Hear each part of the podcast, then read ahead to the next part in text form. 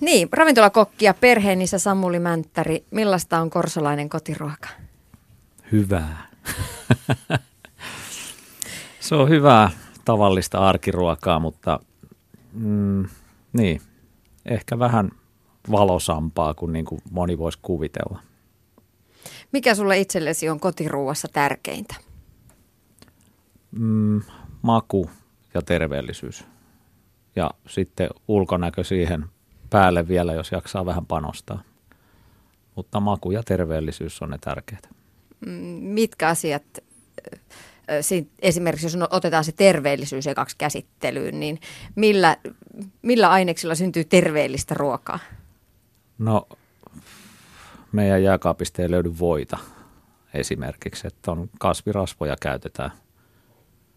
Ja ihan kun niihin on tottunut johonkin juoksevaa kasvirasvavalmisteeseen, niin hyvä siitä tulee, että silloin hyvä paistaa. Ja, ja, ja niin, no voi tuli nyt ensimmäisenä mieleen, että se on poissa, mutta sitten monipuolisuus, eli on ne proteiinit, hiilarit ja salaatit ja kaikki, niin kuin kaikkea syödään joka päivä. Salaatti on tosi tärkeä. No maku, mikä on maun pääperuspilari? Tuoreus. Tuoreita raaka-aineita ja teineksiä ei käytetä juuri ollenkaan. Se on niin kuin lenkkimakkaraa ei jaksa itse tehdä, niin se on pakko ostaa, mutta kaikki muut kyllä niin kuin tuoreena aina ostetaan. Ja se, että itse valmistetaan, että kyllä meillä on mikrouunikin, mutta se on sitä varten, että voi jo valmiin itse tehdyn ruoan voi seuraavana päivänä lämmittää, niin siihen mikro on ihan hyvä, mutta ei sillä muuta tehdä. Minkä ikäiset lapset teillä on perheessä? Isot pojat, 14 ja 16. Lämmittelee itse ihan kätevästi sillä mikrolla ja kyllä osa paistinpannukin käyttää. Kuinka paljon he on ollut mukana, sun lapset, kuinka paljon lapset on mukana sitten ruoan valmistuksessa? Mm, siis pikkuukkoinahan oli suhteellisen paljon, että kiinnosti tietenkin kaikki, mikä paistinpannulla kärisee, mutta ei ne nyt enää ole kiinnostuneita siitä, että niillä on ihan muut mielenkiinnon kohteet kyllä. Millaiset reseptit on teidän perheen ruo- suosikkireseptejä? Siis oikeastihan mä en käytä reseptejä kotona ollenkaan. en mä koskaan käyttänyt, että Olen lukenut niin kuin resepti- tai ruokakirjoja, mutta lähinnä sillä, että mä oon katsonut jotain kuvia ja vilkassut sitä ohjetta ja sitten saanut sieltä ehkä jonkun idean. Mutta en mä niin kuin ole tehnyt niin, että mä noudattaisin jonkun reseptin ohjeita täysin ja tekisin sen mukaan, paitsi leivonnaiset sitten, että ne on vähän sinne, jos ei mittaa sitä leivinjauhoa, niin huonosti käy, että se menee enemmän sitten ohjeiden mukaan, mutta ihan niin kuin nämä perusruuat, niin mä vaan teen niitä. Että toi kirjakin syntyi sillä että mä sitten kun mä tein niitä ruokia – niin mä samaan aikaisesti kirjoitin sitten niin kuin koko aika. Mä katsoin, että okei, nyt mä laitoin noin paljon. Nyt mä käytin kyllä tosiaan desin mittaa, että mä pystyin sitten mittaamaan, että paljonko mä heitin, kun yleensä mä oon aina laittanut vaan summamutikassa sitä, kun se nyt sitten ammattilainen silmällä näkee kuitenkin. Me varmaan käytetään ehkä nyt, jos miettii, että mitä eläintä me syödään eniten, niin luultavasti kanaa. Ja kalaa, siis kalaa käytetään paljon, mutta yleensähän se on jotain lohta, koska se on sen verran halpaa. Ostin mä tuossa ahventa pari päivää sitten. Hyvähän se on, mutta se on niin kallista, että ei sitä tule joka päivä todellakaan ostettua. Mutta vaihtelevasti teen kaikkea erilaista mahdollista. Yrittää niistä samoista raaka-aineista tehdä erilaisia ruokia. Mm, sulla on jo aika isot pojat Samuli Mänttäri, mutta ehkä, ehkäpä juuri siitä näkövinkkelistä pystyt auttaa meitä ruuhkavuosia eläviä kotiruoan järkkäämisessä. Mitä tänään syödään? Sehän on monilla se suuri ongelma, päivittäinen, päivittäin toistuva ongelma, että mitäs mä nyt tekisin? Oisko kiertävä ruokalista? Anna jotain vinkkiä. On meillä ihan tuo sama ongelma, siis koska on niin paljon kaiken maailman tekemistä vanhemmillakin meillä harrastuksia, niin sitten kun töistä pääsee kotiin ja haluaisi lähteä kuntosalille, niin ja aika vähän aikaa ruoanlaittoa, niin paras tapa on mun mielestä se, että mä oon tehnyt viikonloppuna enemmän niitä ruokia. Isoja satseja, joita on syöty viikonloppuna ja laitettu saman tien sitten osa pakastimeen. Ja sitten niitä pystyy niitä pakastimeen yrittää saada semmoisen jonkunlaisen varaston, mistä pystyy ottamaan sitten aina – raijuustopurkkiin pakastettu makaronilaatikon sieltä ulos ja sulattamaan sen. Sillä ei saa sen nopeasti, mutta tota, en mä itse ole mitään kiertävää ruokalistaa ikinä käyttänyt enkä tehnyt. On mullakin se käynyt mielessä, mutta ei ole tullut tehtyä sitä vaan ehkä vaimolla enemmän toi ongelma, että jos mä katson jääkaappiin, niin mä otan ne kamat sieltä pöydälle, mitä siellä on, ja sitten mä teen niistä jotain. Ja aina niistä saa jotain. Riisiä ja makaroni on kuivakaapissa, niin kyllä sieltä ruoka aina löytyy. Mielikuvitusta vaan. Niinpä. Samuli Mänttäri, mitkä on tärkeimmät raaka-aineet sun keittiössä? Öö, siis tärkeimmät raaka-aineet mun mielestä on tärkeää, että no siis se salaatti on se, että sitä meillä on aina. Tuoreita juureksia kautta vihanneksia on aina. Hedelmiä, ne nyt on lähinnä kyllä ilta- ja aamupalatarpeisiin sitten. Mutta just on se, että on perusriisi, jonkunlainen pasta kautta makaroni. No meillä ne on gluteenittomia sen takia, että vaimolla on keliakia. Ja sitten perunaa, mitä nyt tällä hetkellä ainakin on perunaa pöydällä, mutta se ei taas säily niin hyvin kuin riisi ja makaroni siellä kaapissa, että sitä ehkä aina ei ole. Mutta ne on semmoisia perustarpeita, mitä pitää aina olla. Mutta sitten mä myös katson, että mulla on niinku jotain tuoreita yrttejä, koska mä teen sitten niistä, ostan basilikapuntia, mä teen sitä saman tien basilikaöljy, joka säilyy sitten lähelle viikon jääkaapissa, jos ei sitä ole käytetty sitä ennen. Ja sitä voi vähän tyrkkää minne vaan. Samuli Mänttäri, mä tuon aina ruokatreffeille mukanani tuliaisia ja tällä kertaa mä toin makaronia mm, tai pastaa, tämä taitaa olla, kierrepastaa purkissa, ropisee mukavasti. Onko tämä suomalaisen kotiruuan ydin tänä päivänä? En mä tiedä, en mä tiedä mikä olisi ydin, mutta varmasti tota käytetään, tai makaronia yleensä tai eri muodoissa käytetään varmaan aika paljon – ja, ja joo, siis kyllähän siis jotain, jotain makaronia pitää aina olla kaapissa. Ja kyllähän tuosta ihan mukavasti jonkun pastan saa, kun tekee jonkun hyvän kastikkeen, keittää makaronit erikseen ja oman maun mukaan sitten kastike, oli sitten liha tai kala tai mä varmaan tekisin nyt, ekana tulee mieleen joku kylmäsavulohipasta. Niin kuin nyt tällä hetkellä varmaan tekisin kylmäsavulohipasta – en ole vähän aikaa syönyt. Onko muuten sillä pastalla tai makaronilla väliä, että minkä muotosta se on? Tässä on esimerkiksi kierrepastaa. Mitä jos naiskin niitä putkiloita tai ihan perinteistä reikämakaronia? Mm, no sanotaan, että tuo kierre ja ehkä se putki makaroni soveltuu aika lailla samoihin ruokiin. Mutta sitten ihan tämä perinteinen makaroni, niin kyllä mä itse ainakin siitä vääntäisin vaan sitä makaronilaatikkoa, etten oikein muuta siitä rupeisi tekemään. Niin, ei, se on makuasia. Ei silloin väli. Se tuntuu suussa erilaiselta. Sä sanoit, että vaimollasi on keliaki ja keliakiko ei voi vehnästä tehtyjä makaroneja tai pastaa syödä. Millaisia ne on ne korvikkeet keliakikoille sopivat ö, pastat tai makaronit, joita löytyy nyt jo ihan tavallistenkin ruokakauppojen hyllystä? No siis ne on maissipohjaisia yleensä en mä ole hirveän tarkkaan aina katsonut niitä tuoteselosteita, että jos siinä lukee Semper ja on gluteeniton merkki, niin se riittää mulle, että en mä ole hirveän tarkkaan niitä lukenut. Mutta siis mikä on ero valmistuksessa, niin ne kypsyy ainakin pidempää aikaa, että joutuu, jos heittää normaalin spagetin kattilaan, niin se on paljon nopeammin valmis kuin se gluteeniton tuote. Mutta myös se gluteeniton, jos mä unohdan se sinne kiehumaan, niin se ei ole niin äkkiä pilalla kuin tavallinen toi spagetti. Että ihan käteviä käyttää. Onko maussa eroa?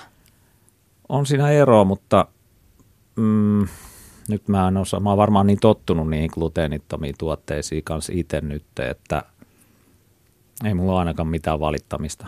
Ihan täysin tottunut ja hyvää ruokaa niistä saa. Se on lähinnä ehkä se, ei sitä voi missään nimessä verrata niin tuorepastaan, mitä kaupoiskin myydään, että ne on sitten hyviä – täysin erilaisia kuin nuo kaikki tuommoiset kuivapastat, mutta ihan hyvä on gluteeniton tuote kyllä. Se on se kastike, mikä sitten ratkaisee tai muut, mitä nyt ikinä laittaa siihen lisukkeeksi. Niin. Kotiruoka, se on muuttunut aika lailla vuosikymmenten saatossa. Enää aika harvassa kodissa syödään keitettyjä perunoita, joilla 70-80-luvulla kasvaneet lapset ovat kasvaneet. Mitä sä tykkäät keitetystä perunoista? Kyllä mä tykkään, varsinkin uudet perunat, niin nehän nyt on no ihan, ihan parasta. Että silloin meillä on kyllä sitä perunaa yleensä joka päivä. Mutta sitten kun ne alkaa vanhenee, niin ei niitä ole sitten niin useasti. Mutta ei meillä siis, ei lapsetkaan jaksa kuoria niitä perunoita, että perunakuoret on terveellisiä ja niitä on ihan hyvä syödä. Kunhan pesee ne mullat kunnolla pois ja pahimmat skrubut sieltä veitsellä leikkaa pois, niin Kyllä mä tykkään perunasta ja tosiaan mä muistan itse lapsena kyllä on kuorittu niitä perunoita, mutta en mä aikuisena itse jaksanut ja sitten omat lapsetkin on tottunut, että ei niitä tarvitse kuoria. Ihan hyvin menee kuorineekin. Mm, eikö kuoressa ja kuoren alla nimenomaan on paljon vitamiineja? No mulla on ainakin semmoinen käsitys, nyt tulee joltain opettajalta noottia, kun en mä muista tarkkaan, mutta kyllä mulla on se käsitys, että kuoressa on sitä terveellisyyttä paljon. Mm. Mutta monesta kotikeittiöstä kuitenkin pois lukien tosiaan uudet perunat, niin keitetyt perunat on jäänyt melkein kokonaan pois. Mm, millaisia perunaruokia kotikeittiöissä sitten valmistetaan? Mulla käy perunankaan varmaan aika useasti sillä, että jos se tänään on keitettyä perunaa, niin huomenna se sama peruna on paistettua. Että mä aina – keitän niin kuin saman tien sit sen verran ison kattilan, että ei tarvi joka päivä niitä keittää, mutta se on tänään keitettyä ja huomenna se on paistettua, että se riittää kahdelle päivälle se satsi, minkä kattilassa keittää. Minkälaisia ruokia ihmiset yleensä syö. Mä en, mä oon aika harvoin käynyt ihmisillä syömässä perunaa tai mitään muutakaan. Tai sitten jos on käynyt, niin sit se ei yleensä ole mitään ihan arkista ruokaa, että aina vieraille tarjotaan jotain hienompaa, mutta – niin, meidän keittiössä ainakin perunaa kyllä niin monessa muodossa, kun se vaan taipuu. On muusina ja jauhelia perunamuussilaatikkona ja uusina peruna paistettuna, uuniperunoina, väli lohkoperunoita uuni, oliviöljy ja yrttejä ympärille ja mautia uuniin. kyllä sitä käytetään aina sama peruna niin monimuotoisesti. Hmm. Samuli Mänttäri, korsolainen kotiruoka, on kirjasi nimi. Mitä on korsolaisuus? Korsolaisuus on semmoista peruslähiömäisyyttä. Se on, en mä nyt sanoisi, että vaatimatonta, mutta se on semmoista perus, peruslähiömäisyyttä ilman mitään teeskentelyä. Se on tavallista, mutta, mutta kuitenkin hyvää. Millainen paikka Korso on? Korso on hieno paikka. Se on karumaineinen ja on siellä niitä karuja paikkoja, niin kuin jokaisessa kaikissa lähiöissä on karuja paikkoja. Korso on iso alue ja Korsossa on luontoa älyttömän paljon. Luonnosta saa lautasellekin tavaraa ihan helposti ja se on, se on hyvä paikka asua. Yleisesti ottaen korsolaiset on tyytyväisiä ja ylpeitä siitä omasta kotipaikkakunnasta osasta Vantaata. Korsolaista kotiruokaa keittokirjan yksi päähenkilö on veljesi. Mitä hän tykkää, kun ruokakömmähdykset, kuten esimerkiksi riisin keittäminen mikrossa ja jäiset kalapuikot on päätynyt kirjan kansien väliin? Kyllä mä kysyin etukäteen luvan, että saaks näitä laittaa ja veli oli sitten ihan sitä mieltä, että totta kai. Ei siinä mitään. Sehän on, ja toi on tarinat ovat tosia, mutta ne on vanhoja. Eli kyllä tämä mun veljenikin on jo oppinut noista vuosista aika paljon, että enää ei kävisi ihan samoin kömmähdyksiä. Mm. Millainen kokki hän on sitten tänä päivänä? Tota, mä, oon, mä oon saanut maistaa niitä onnistuneita ruokia. Että niin kun, on kyllä yllättynyt joka kerta, kun on veljeni ruokia syönyt, että kyllä se tosiaan – kyllä se pystyy ruokaa laittamaan, mutta millainen kokki, niin se on sitten jo vähän. Mä en tiedä, mitä kaikkea muuta siellä keittiössä on tapahtunut ennen kuin ne on ne ruuat tullut pöytään. Mm, mulle itselleni tulee mieleen otsikosta korsolaista kotiruokaa juurikin tämä makaroni, peruna ja jauhelia. Tämä kotiruuan kolmikanta, makaroni, peruna ja jauhelia. Päälle ehkä vähän ruskeaa kastiketta. Me ollaan todettu jo tässä, että kotiruokakin on muuttunut. Ehkä sipulin käry ei enää nouse rappukäytävissä perinteisen 70-lukulaiseen tapaan. Minkälainen maku ja hajumaailma tarttuu tämän päivän lasten makumuistoihin samalla tavalla kuin meillä ehkä on se ruskea kastike ja jauhelihapihvi? No mä pahoin pelkään, että ei tartu samalla lailla. Että tota, no varmaan noin einekset, kaikki valmisruuat tämmöiset, niin ne on vienyt varmaan sitä sijaa vähän sen. Tai varmasti onkin vienyt. Eiköhän se ole kaikki asiat vähän helpompaa nykyaikana. Niin kuin helpommin, hel, pienemmällä vaivalla saa mahan täyteen, mutta ei välttämättä niin kuin hyvällä ruoalla.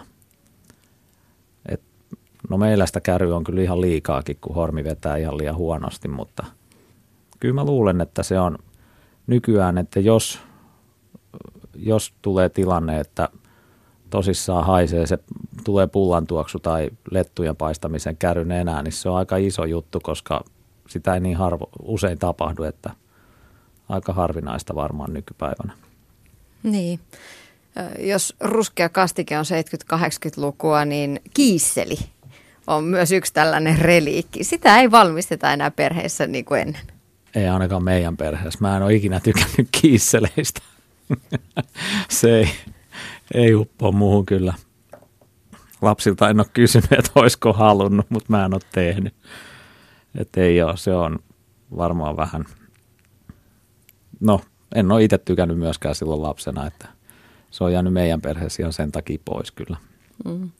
Ruskea kastike, niin perinteistä ruskeita kastiketta, kun ne ei voi meidän perheessä oikein tehdä, kun ei vaimosta pysty syömään. Ja sitten on näitä valmis niin kuin gluteenittomia ruskea jauhe, mitä kyllä mulla on kaapissa, että sitä käyttää aina silloin tällöin johonkin, mutta ei se ole, siitä ei kyllä samanlaista ruskeata kastiketta saa millään. Mutta meillä syödään oikeastaan muutenkin aika vähän kastikkeita sillä lailla, että jonkun pastan seassa ilman muuta, mutta muuten niin kuin ei ole semmoisia hirveän paljon niin kuin kastikeruokia ei tehdä. Niin, mä luulen, että se on just sitä tätä päivää, että 70-80-luvulla tehtiin kastikkeita mm. ihan eri lailla kuin nykyään. Kyllä tehtiin niin. kananmunakastiketta ja, joo, ja joo. makkarakastiketta niin, ja niin. jauhelihakastiketta ja lihakastiketta. Mm. No lihasta, lihakastike, jauhelijakastike, niitä nyt on. Meilläkin silloin tällöin tehdään ja varsinkin kuusen kerkkälihaohje resepti löytyy kirjasta, aivan loistava. Se on loistava ohje. Se mun piti poimiakin seuraavaksi, koska jos puhutaan makumuistoista menneiltä vuosikymmeniltä, niin tilliliha, sehän on monien makumuisto menneiden vuosikymmenten koulukeittiöistä. Mm. Toisilla positiivisempi ja toisilla vähemmän positiivinen muisto. Sulla tosiaan on tämä kuusenkerkkäliha, vähän tuunattu versio tillilihasta. Miten se resepti on syntynyt? Joo, resepti syntyi siten, että vaimo, joka on kauneusalalla ja tyrkytti mulle semmoista jotain silmäympärysvoidetta tai tämmöistä ryppyvoidetta. Mä ajattelin, että lopetan nyt, että mä rupean kyllä tollasia käyttämään ja – sitten jonain päivänä mä ajattelin, että no mä teen meidän perheelle tillilihaa ja siihen tuli hirveä buuaus, että me ei mitään tillilihaa syödä. Ja sanoin vaimolle, että se on sillä lailla, että sä et ole varmaan hyvää tillilihaa ikinä saanut. Että ei koulussa ole saanut kukaan. Ja sitten sovittiin niin, että se syö mun tekemään tillilihaa, jos mä käytän sitä silmäympärysvoidetta. Ja sovittiin tämä homma ja kyllä se tykkäsi siitä tillilihasta, että ihan hyvää oli. Ja sitten kysyi multa joskus viikon päästä, että no sä oot käyttänyt sitä silmäympärysvuorta. Mä että joo, käytin mä silloin, kun sä söit sitä tillilihaa. No siitä syntyi hirveä väittely, että sitä pitää käyttää joka päivä. Mä ajattelin, että no syö sä sitten tillilihaa joka päivä. Että joo, kyllä mä käytän sitä ryppyvoidetta, mä oon niin vanha mies, että nyt mä käytän sitä nykyään. Mutta siitä sitten tuli tämä idea tähän kuusenkerkkälihaa, että tein ikään kuin tillilihareseptillä, mutta muutin sen tein kuusenkerkkä siirapin ja maustoin sen tillin sijaan sillä kuusenkerkkä siirapilla ja kuusenkerkillä sen lihan. Ja hyvää tuli. Mm, ja korsolaisia kuusenkerkkiä. Korsolaisia itse poimittuja kuusenkerkkiä, kyllä. Korsolaista kotiruokaa kirjasta nousee esiin myös korsolainen mausteseos. Mikä sen taustalla on? sen taustalla on varmaan se, kun mä katsoin, että noissa kaupan kaikissa grillimausteissa sun muissa, niin niissä on niin kuin varmaan joku 75-80 prosenttia suolaa ja mä ajattelin, että se on ihan älytöntä, mutta se on kuitenkin aika kätevä käyttää, että jos haluaa paistettuihin perunoihin esimerkiksi erittäin kätevä se, että siihen tulee kaikki.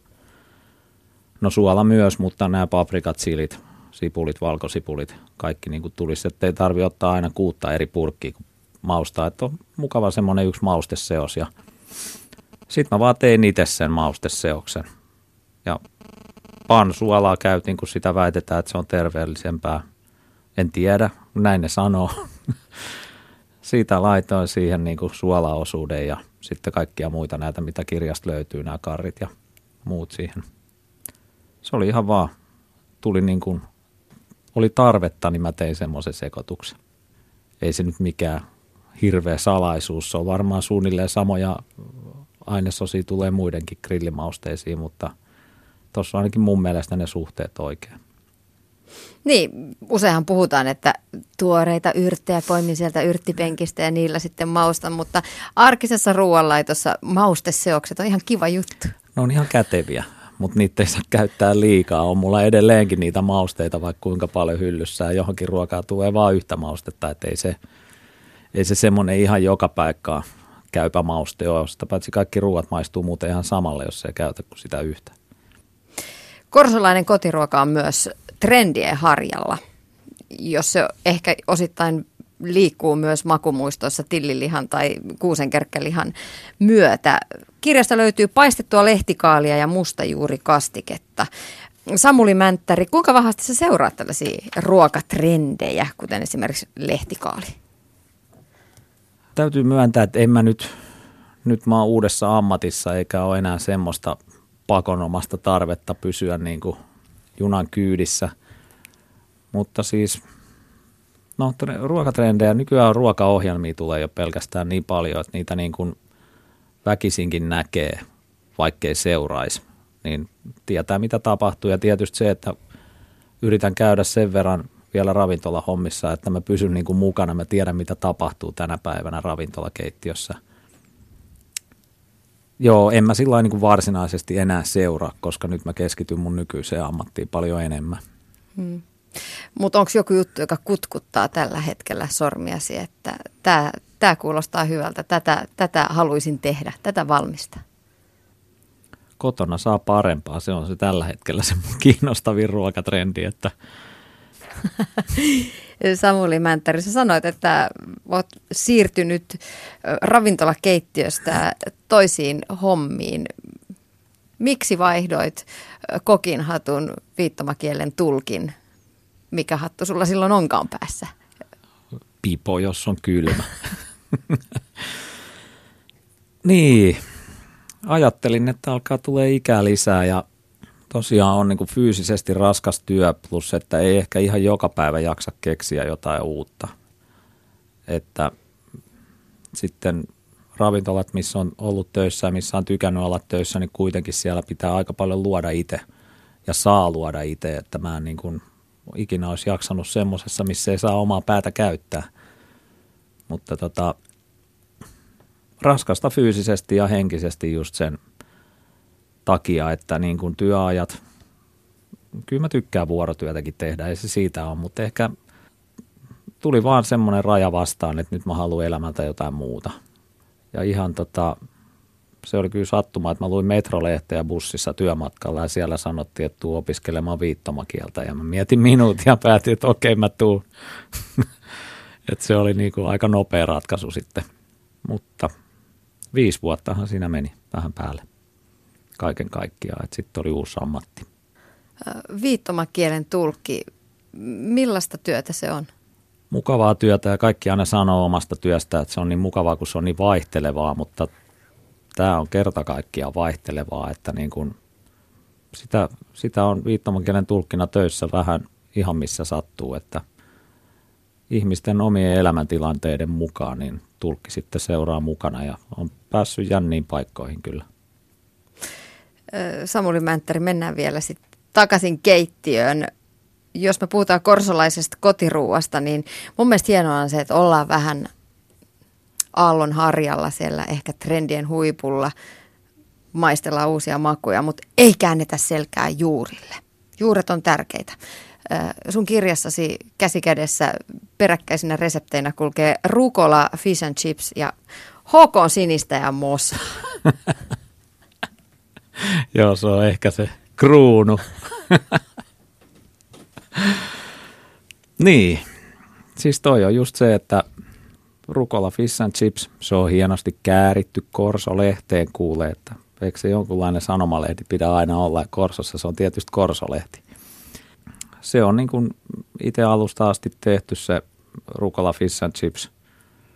Ja sitten taas tämä HK Sininen, niin sille ei ole tehty muuta kuin otettu paketti auki ja kuori pois pannulle. Että onhan se viilelty sillä, että sekin on niin kuin hauskan näköinen, että se ei ole semmoinen perinteinen uudimakkara, mihin tulee vaan vedetään makkara puoliksi ja viilto ja juusto sisään. Että mä en ole ikinä siitä tykännyt, että on niin paksu makkara, että siinä pitää olla vähän sitä paistopintaa, että se maistuu hyvältä ja on yrittänyt asetella sen lautaselle sillä lailla, että se pikkusen on vaihtelevaa ja houkuttelevamman näköistä. Et siinä just on ideana se, että mistä tahansa saa houkuttelevan näköistä, kun pikkusen näkee vaivaa. Mm. Ja tossa täytyy nähdä oikeasti todella pikkusen vaivaa, niin se oli valmis. Että ihan se ruoan ulkonäkö on kuitenkin tosi tärkeä asia siihen jo, että miten ruoka haluaa herättää ja maku vaikuttaa myös. Hmm. Ja onhan se perinteinen suomalainen herkku, no makkara ja perunamussia. Niin, sitä se on kyllä. Mistä tarinat kirjaasi tulee? Herkulliset tarinat ja kuvat? Kuvat. Mä oon kulkenut Korsossa kamera kädessä, kun mä ajattelin, että mä teen sitä kirjaa, niin sitten mä lähdin, mulla varmaan yli sata valokuvaa oli ja sitten graafikon kanssa niistä valittiin. Mä sanoin graafikolle, että – jotkut niin ehdottomat kuvat, että nämä mä haluan varmasti siihen kirjaan. Ja sitten mä annoin myös graafikon päättää, että mitkä sen mielestä sopii siihen. Ja sitten joihinkin mulla oli heti kuvateksti valmiina. Ne on nyt ainakin mun omasta mielestä hauskoja juttuja, pieni sanaleikkejä siellä. Itse ottanut kuvat. Mä oon tykännyt valokuvauksesta aina. En mä mikään valokuvaaja ole, mutta se on ollut ihan mukava harrastus – tarinat, siis kirjassahan paljon just näitä mun veljen toilailuita tarinoita ja sitten siellä on niin kuin, onhan siellä ihan semmoista jotain vakavempaakin tekstiä jossain välissä kai pikkusen. Mutta joo, se on semmoista meikäläisen huumoria nämä kuvat ja kuvatekstit. Mikä on sitten oma herkkureseptisi? Vaikea valita sitä omaa herkkureseptiä, mutta perheen lempiresepti on se lasagne, mikä sieltä löytyy. Et se on semmoinen, mitä niin kuin toivotaan, mitä mä en kuitenkaan läheskään aina jaksa tehdä, kun sitä toivotaan. Mutta mä oon helpottanut aikoinaan niin sitä lasagnia sillä, että mua ärsytti, että kun oli liikaa paljon kattiloita siinä levyllä, niin että perinteiseen lasagneen, kun tulee kaksi kastiketta, valkoinen ja jauhelihasoosi, niin mulla on sitten siinä vaan yksi kastike. Mä oon tehnyt semmoisen juustosen jauhelihakastikkeen yhdellä kastikkeella selviää hyvin. Miten lasagne valmistuu?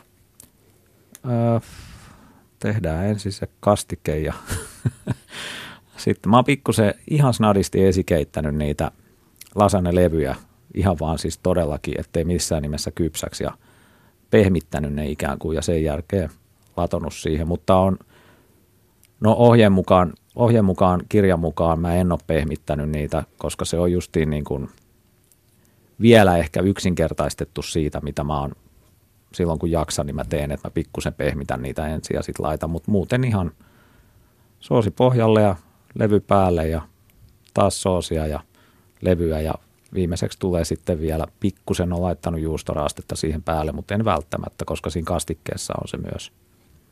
Ja koskenlaskia juustoa on hyvä käyttää siinä, ettei tarvitse sitten sulatella niitä juustoraasteita siellä soosin seassa mikä sen lasannen se clue on, se juttu, että se on just se, se basilikaöljy siihen päälle. Se on hyvä, että sä muistat, kun mä itse muistakaan. Joo, kun se ei tullut nyt siihen lasannen valmistamiseen varsinaisesti, kun se tuli vasta siihen valmiin lasannen päälle, kyllä, joo. Ei tarvi pojankaan laittaa ketsuppia, kun siinä on se basilikaöljy.